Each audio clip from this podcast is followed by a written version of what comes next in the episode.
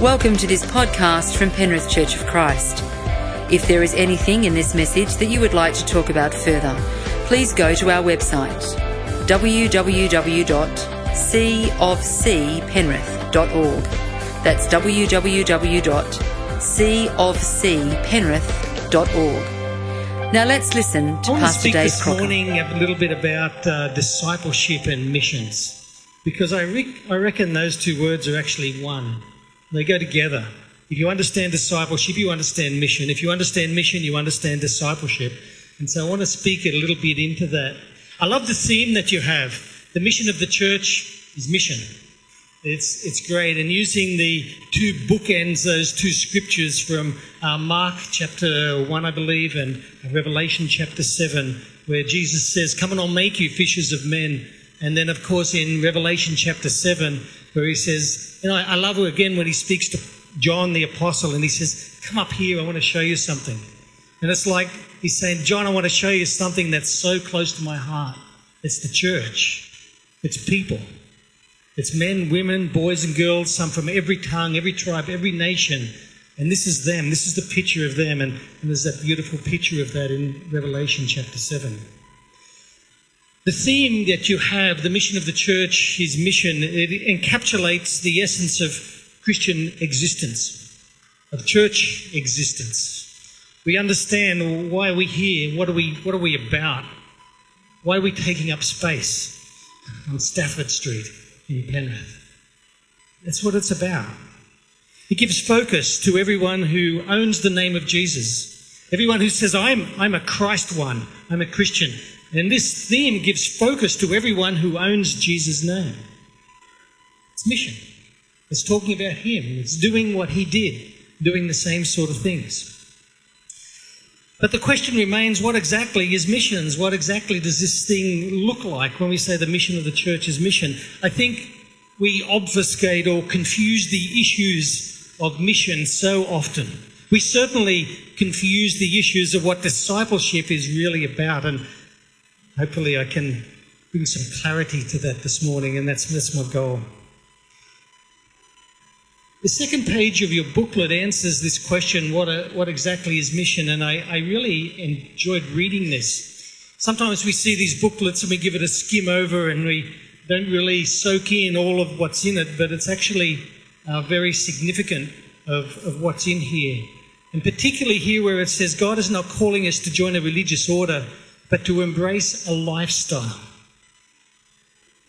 A life devoted to the mission of introducing people to God. The mission of the church is mission. That's brilliant. And it does encapsulate very, very carefully, very clearly the, what this is about. It's not doing a mission thing only when we go overseas or when we go down to Mama Lana's or we do something else. It actually becomes a lifestyle of, of how we think and how we feel and how we interact and, and how we present Jesus through just who we are. One scripture that clearly answers this question of uh, what is missions, and it's one that I love in 2 Corinthians chapter 4, verse 15. It says, As God's grace reaches more and more people, there'll be great thanksgiving, and God will receive more and more glory.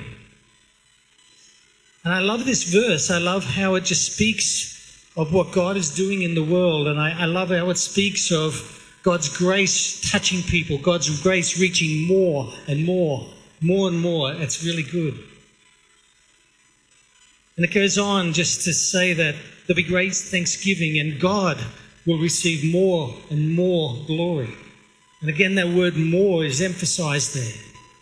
This, this verse speaks clearly of what mission is and what discipleship is. It's simply God's grace touching one person at a time, one individual at a time, God's grace reaching out and, and meeting the need of that individual one at a time. Now, I recognize, and as I read scripture and look at verses like this, that um, my obsession with world mission kind of draws me to these verses. I, I, I acknowledge that, guilty. Because I look for that. I, I, look for what God is doing, and when I read a, a verse like this, and um, it challenges me. It challenges me to ask high quality questions of myself. How can this happen? Where can this happen? Who can see this achieved? Somebody said that the quality of our lives is often measured by the quality of the questions we're prepared to ask ourselves. And so I feel I have to ask good, good quality questions when I read a verse like this, when I read a scripture like this.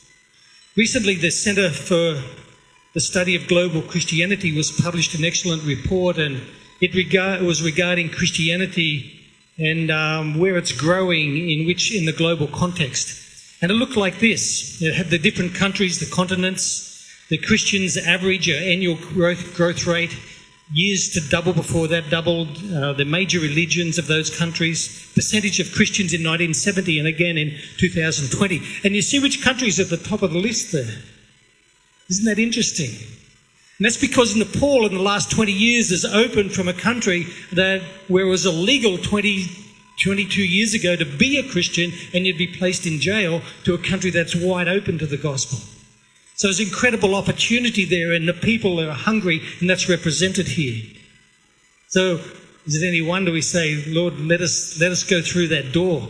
Let's do everything we can in this country while we can, while this country is open. Sandwiched between China and India, it's in a very precarious place, at the top of the world. I love that. Let's take the high places for God. Yeah? You notice here a quick breakdown 19 out of the 20 countries here are in Asia and Africa. 11 of the countries are Muslim majority countries. There's not a single country mentioned here in Europe, North America, or Latin America. Isn't that interesting? The majority of the top 20 countries here are clustered in Eastern Asia, Western Africa, and the Arabian Peninsula. Isn't that interesting? Muslim majority countries. So God's grace is reaching more and more people, and we're seeing that. These statistics encourage us and they surprise us of where the gospel is growing fastest in the world. But look at this, this graph. And it speaks of the world of the population, 6 billion. This is actually out of date, it's 7 billion now. We seem to be able to breed quickly, don't we? So, this one third represents those who have heard the gospel and said, Yes, please. And this would be the broad aspect of people in the world who have said, I'm a Christian. And it may be Christian name only, but one third of the world's population have said we're Christian. One third of the world's Christian, world's population rather, have heard the gospel and said, no thank you, that's not for me. And then there's still yet one third who are yet to hear and understand in the context, in the language that they understand, and are yet to hear for the first time the gospel of the Lord Jesus Christ. Incredible statistic in our world in this day. But there it is. So, my question is how? How can God's grace reach more and more people? How can God's grace do this? And I guess the answer is obvious. It can only happen as God's people embrace a lifestyle and embrace the commission that Jesus gave us. Now, notice that it's a commission. It's what he was doing. It's doing it with him. It's repeating exactly the same things that Jesus himself was doing. It's not our mission, it's a co mission with God. We walk with God in this. He said, and by the way, I'll never leave you, I'll never forsake you. I love that commission in Matthew 28. He says to the disciples, I've been given all authority in heaven and on earth. Therefore, go and make disciples of all nations baptizing them in the name of the Father, Son, and the Holy Spirit. Is that it? Teach these new disciples to obey all the commands I've given you. And be sure of this I'll be with you always, even to the end of the age. So, God's plan A is for disciples to make disciples, locally and internationally. If we each make disciples, then more and more people will understand the grace of God. So, how's that working out 2,000 years after Calvary? Calvary. How's that working out for us? How are we doing with that? I guess we can only ask the question how am I doing with that? We can't really speak for other people, but we have to speak for ourselves. How am I doing with that? Last night I shared a testimony of how I'm learning to become a disciple. And I guess I've been on the road of being a disciple for a long time, but I've got a lot to learn. God's still teaching me, God's still training me. God's still drawing me closer to Him and, and understanding more of who He is and and letting me see glimpses and more and more of his heart for people and his, his love for people. And I'm always amazed as we go throughout Nepal and we'll go to another village or an orphanage or, or speak to another person or sometimes just driving down the road and you can look into the lives of people and, and God gives me a, an insight. It's like a glimmer. I love that one. I love that one. And I have to take notice of that as I'm learning to be a disciple.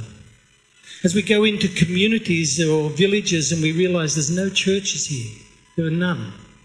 And we train a guy and we kind of put him into this village or he goes there and he, he starts from scratch in, ter- terms of church, planting a church. And, and I have to I have to believe God. I have to have faith that God will keep the guy, that God will keep his family, that they'll be safe there, that, that things will work out and they will actually get a church started out of nothing in a town, sometimes a city where there's no other Christians. A few days ago, I was telling John last night, I, I woke, I was kind of in that sleepy stage one morning and a few days ago, and I had this thought that came to mind. What is the question God is going to ask when we go and see Him in glory? And the thought came to mind well, you know, we measure Christianity by, well, someone's a Christian. How do you know someone's a Christian? Well, they go to church, they read the Bible, they tithe and give funds to mission and to the church, and they, they live, a, try to live a good life. And I thought, what if God was asking a different question? Wouldn't that be interesting? What if the question that God asked when we go to glory and we see Him, if the question He asked was, say, how many, how did you go making disciples? What if that was the only question God asked? How did you get on as a disciple of mine making other disciples? Oh. What if the question that we use to measure Christianity in our world today was, how do we get on making disciples? Wouldn't that be interesting? Man, it's getting real quiet in here. I went to see the movie The War Room. Who's seen The War Room? It's a great movie. A number of people have seen it. Now, in the cinema that I went to to see that, there was a couple of places through the movie that the whole audience applauded. And I thought that was great. I thought that was wonderful. And one of the times was when the main actor, the older lady there, she'd been making it the disciple of the younger lady and been teaching her about the war room and about praying. And you remember that? And then she said, and you need to go and teach other people to do the same thing. And everybody applauded. I thought, that's fantastic. And I realized that we actually love the idea of doing that. We love the idea of, yeah, get out there. Let's teach others to do the same thing. What we're talking about, of course, is discipleship. I thought, isn't that interesting? Now, if I asked everybody here, would you put your hand up if you're a disciple of Jesus? I'm sure most of the congregation here would put your hand up, and I won't embarrass anybody or ask that. But I'm sure most of us would say, yeah, I'm a disciple of Jesus. But, you know, maybe before we're too quick to do that, we should ask, well, what does that mean? What does it actually mean to be a disciple of Jesus? And I love to keep things simple, so I kind of put it in these terms. One who follows I should remember I've got a PowerPoint in front of me, shouldn't I? One who learns from Jesus and one who does the same things as Jesus. So I look at these simple areas as this is what it means to be a disciple. Understanding that discipleship lays the foundation for genuine mission experience. In fact, discipleship lays the foundation of a genuine Christian experience. It provides a big picture of where we're meant to be going as Christians. It gives a reasoning of why we share our faith, why we talk about Jesus to other people.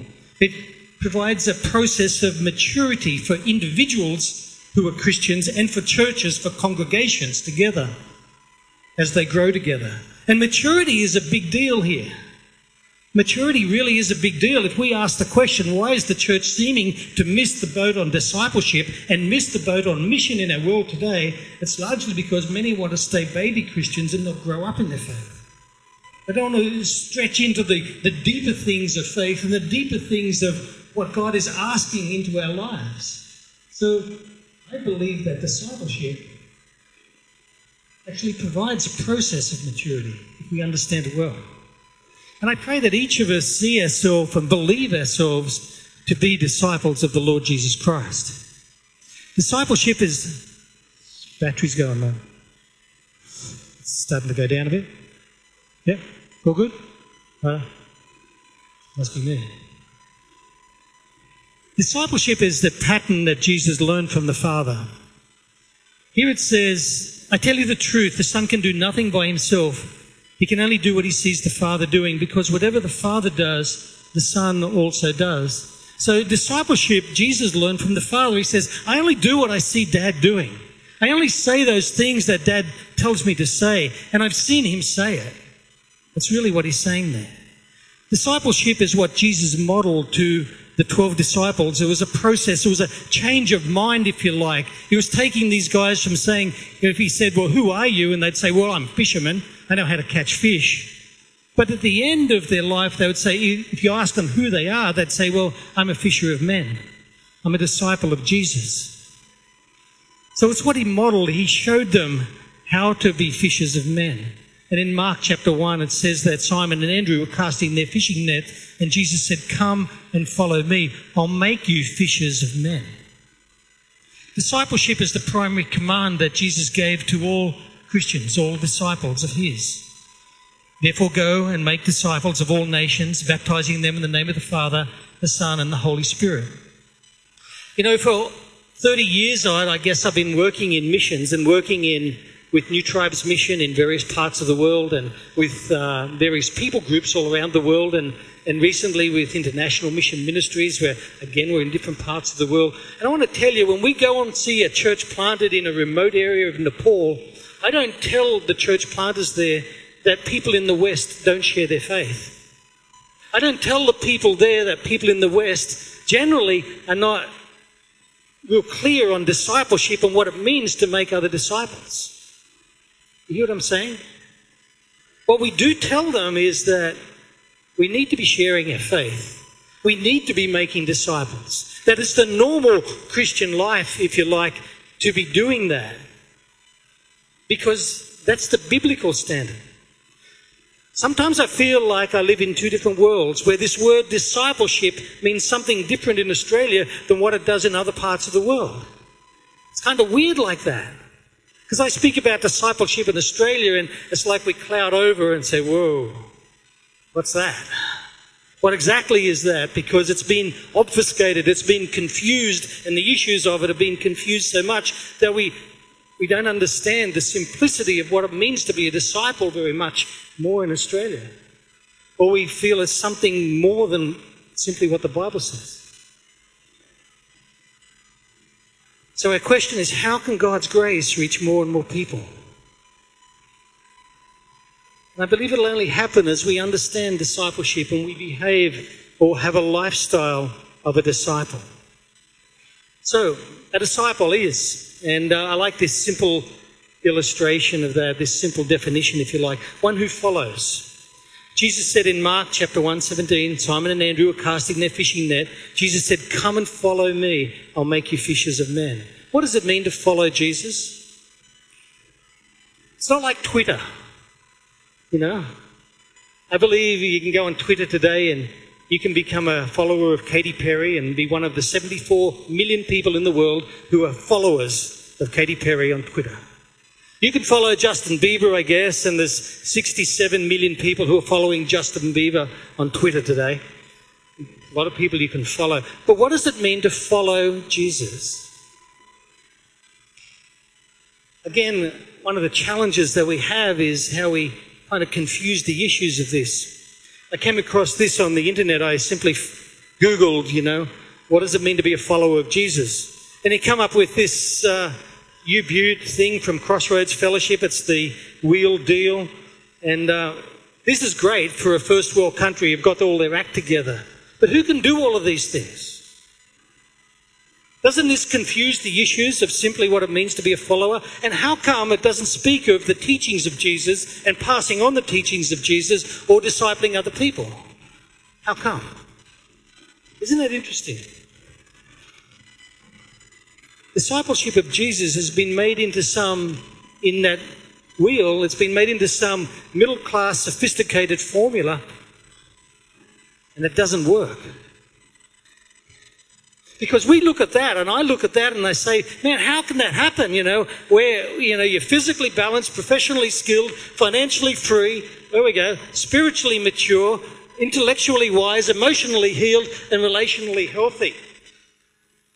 Could you put your hand up if you got it all together?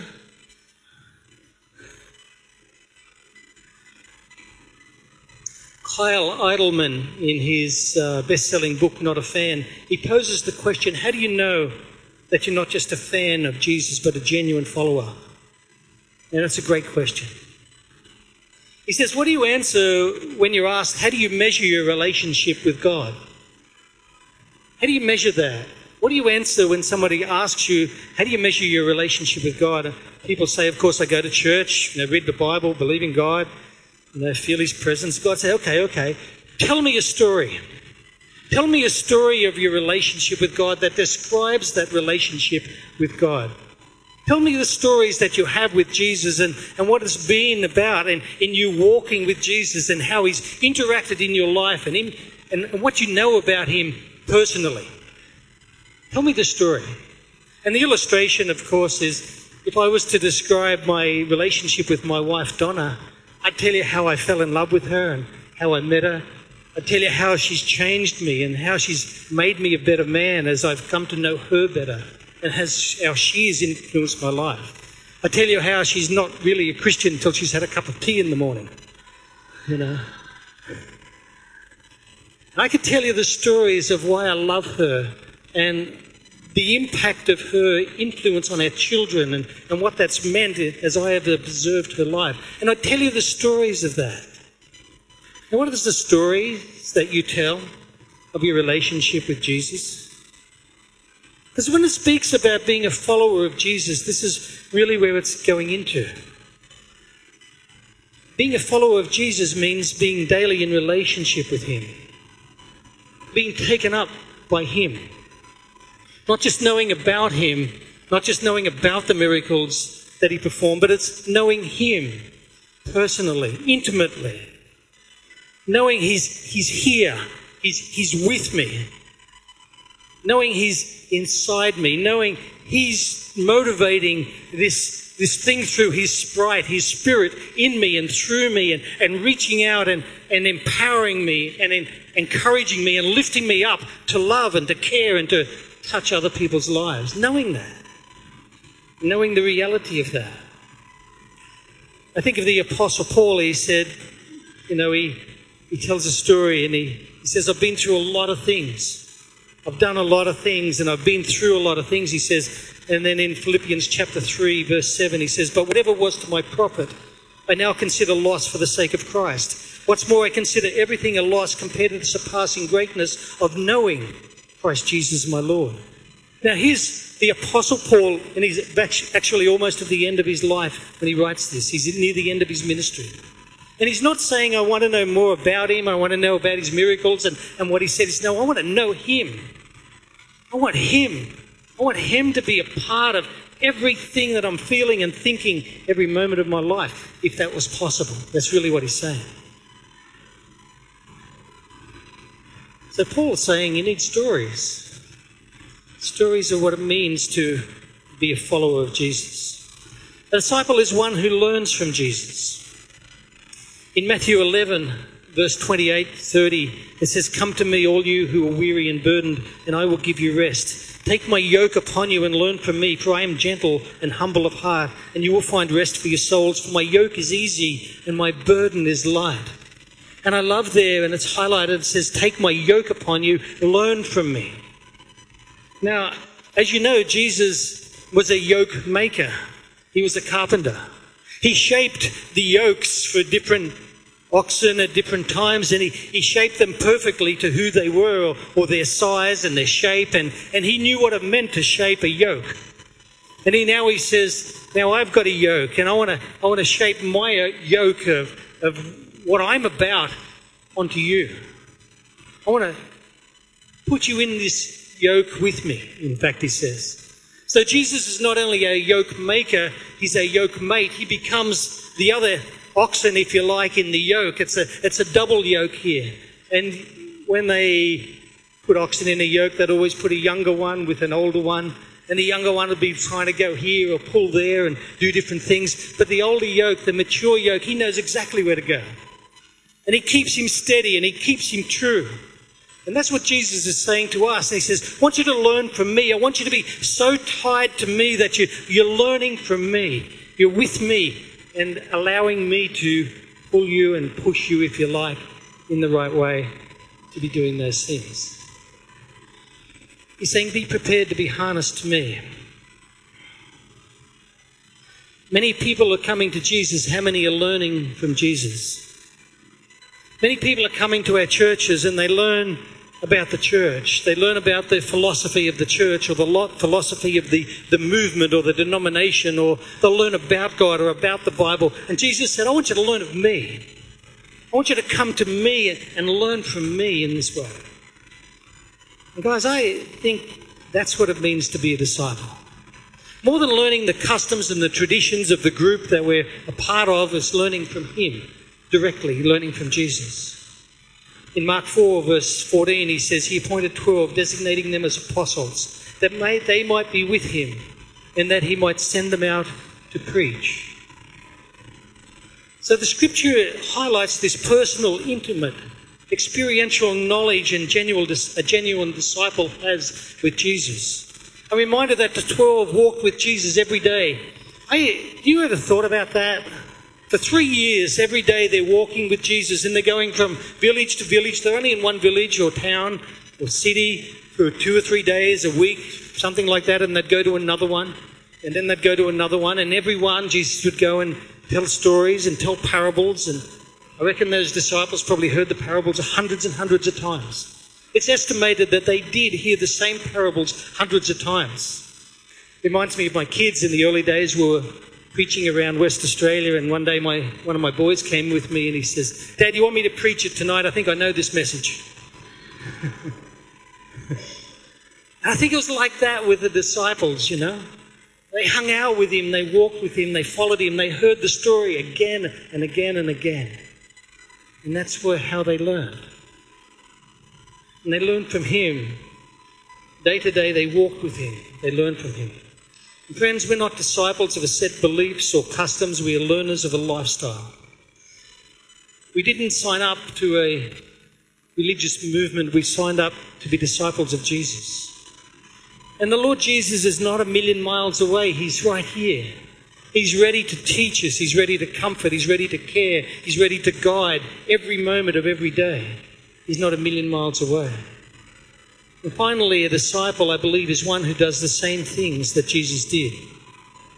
In John 14, verse 12, and this is an incredible scripture, it says, Very truly, I tell you, whoever believes in me will do the same works I've been doing, and they will do even greater things than these because I'm going to my Father.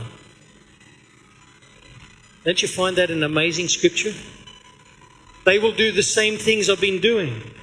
So a disciple is not just one who follows Jesus, but one who learns from Jesus. It then becomes one who does exactly what Jesus was doing. In our sphere of influence, it doesn't mean you have to go to Galilee and wander around for three years, but within our sphere of influence, we do exactly what Jesus was doing. And we show that we're a disciple by doing what Jesus was doing. In John's Gospel, there's 21 different distinct times that the apostle, uh, that, sorry, in John's Gospel, that Jesus affirmed that he'd been sent of the Father. 21 distinct different times.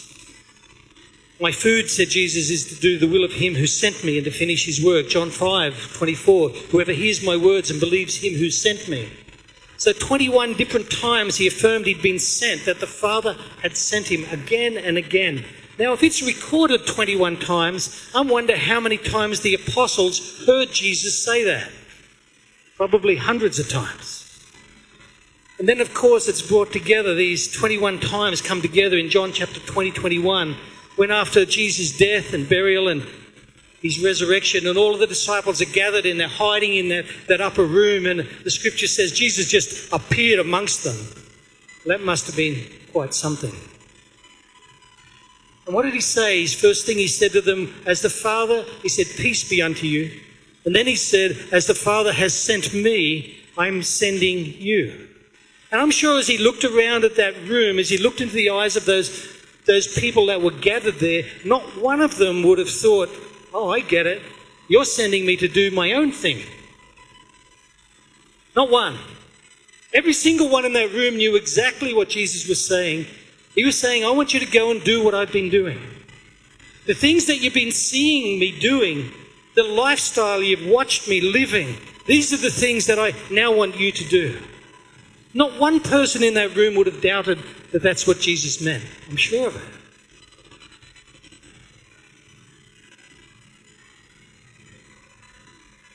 So, what's happened?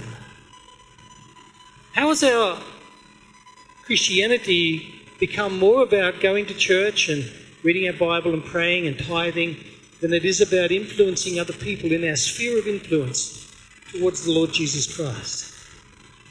What's happened with that? When was the last time you crossed the chicken line and you spoke up? A couple of weeks ago, there was a girl came to my door and she was selling. Um, it was something for, I guess, disadvantaged children worldwide. And I said, "Well, I'm interested in that." And uh, so I listened to her. And I was talking to her for a little while, and she said, "Are you a Christian?" What a great question. Yes, I'm a Christian. And she said, I became a Christian last week. And she said, Is there something about, you know, talking to you and the conversation that we're having? And she just, straight away, she didn't hesitate. She crossed that chicken line and she said, This is who I am. I love that. And I thought, Oh, I get it. Okay. You've only been a Christian a little while. You haven't been to church and been around long enough to learn, oh, that can be dangerous doing that sort of stuff. Right? When was the last time you crossed the chicken line?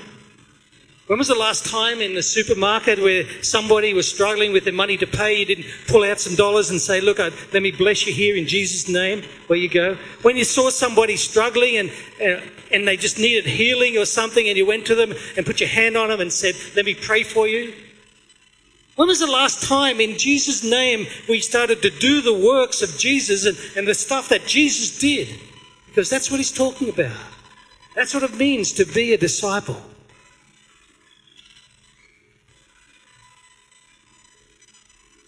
So, what did Jesus do? Jesus introduced teaching about love that is almost unheard of prior to his coming. He spoke about the love of God, he spoke about the love for women, and I was just taken in the video that we saw of that girl who said this she was influenced because she heard of Jesus teaching about how he treated women and love. Teaching that was revolutionary, talking about a relationship with God, not just doing the law and keeping the law, but now into relationship. This is what Jesus did. There's a number of things that define what Jesus did in his earthly ministry, and this is one of the major things that defined the earthly ministry of Jesus. He brought teaching about love. Love one another, love the Father. He brought teaching on the kingdom. And as a disciple, we get to teach, we get to preach. And I've said it before the preaching is not just behind a pulpit in front of a congregation, we preach every single day of our lives. We speak out and our lives speak out. We speak out with our words and we speak out with our actions every single day of our lives. We get to preach and teach. Jesus Second thing that defined his earthly ministry that he gave his life for our salvation. Martin Luther King said if a man hasn't something he's willing to die for, he isn't fit to live. And the very profound words there from Martin Luther King. And really, what he's speaking about is, and I'm sure when, when Jesus said, As the Father has sent me, I'm sending you, I'm sure those disciples looked at him and said, Wait a minute, wait a minute. You mean like I just saw what happened to you a few days ago, right? You mean I'm going to die? I'm going to be crucified? What Jesus is saying here is you've got to be prepared to give up the rights of your own life. You've got to be prepared to lay down some stuff that you might want for the stuff that God wants in your life. And for some, it'll mean dying. We know there are many who are dying for their faith in our world today. For some, it'll mean literally laying down their life in that way. But Jesus was really saying the essence of it, and I want you to hear me here, is he was saying, I want you to forfeit the right for your own life. As we come to him and we say, Lord Jesus Christ, that word Lord means he's the boss. He's the one who calls the shots. Now it's, it's not me so much calling the shots of my own life. Now I, I recognize who the one is who calls the shots of my life, and I won't say no, Lord. The ultimate prayer of the Lord Jesus Christ was, Not my will, but His be done. And that's what He's talking about. These are the things that the Lord Jesus did. I'll never forget being in Chhattisgarh and Pune and speaking with church planters there, and they said, Would you pray for me? And I'd say, Yeah, I'll pray for you. And these guys, one after another, they'd come to me and say, Would you pray that I've got courage to go back to the village where I'm planting a church? They said they'll kill me if I go back there. They said they'll kill my family. So pray that I'll have the courage to go and do that. I said, What are you going to do? He said, I'm going back. Of course I'm going back. Kind of humbled you when you speak to people like that. So we get to do the same thing. We call him Lord, and I think of Romans 12 there. I, brothers, I urge you, in view of God's mercy, to offer your bodies a living sacrifice, holy and pleasing to God. This is your spiritual act of worship. And lastly, the things that I guess dominated and defined the ministry of Jesus was that he modeled disciple making. And this is perhaps the most underestimated part of Jesus' ministry on earth, is that he discipled 12 ordinary people and we know that. We know they were just fishermen, they were just yobbos. They were ordinary people. They were Westies, if you like. he discipled these 12 ordinary people to change the world. And these 12 ordinary people started a movement that today has 2.5 billion people, members, as members. It started with 12 very ordinary people, and they simply did what Jesus did. They repeated the teachings of Jesus and the, the love of Jesus. They gave up the rights to their own life and they went out and they did what Jesus did. They said, Well, I remember the stories. I can repeat that story. I can talk about the love of Jesus. I can pray for healing for people and see them raised up in Jesus' name. I can do that. I can do whatever God has put into my hand according to my personality, according to my passion, according to my potential, and the sphere of influence that God gives me in this world. That's all those 12 guys did. Believe it or not. And they changed the world. And they turned the world upside down. So, how is it that the majority of Christians do not live as disciples of Jesus? How is that? How does that work in this world today? Has Christianity in Australia become more about attending church and less about a lifestyle of making disciples? So, how can God's grace reach more and more people? Well, it's done best when all who own Jesus' name become genuine disciples. When we understand what discipleship is and we simply seek to influence people around us. Becoming one who follows one who learns, one who does the same things as Jesus.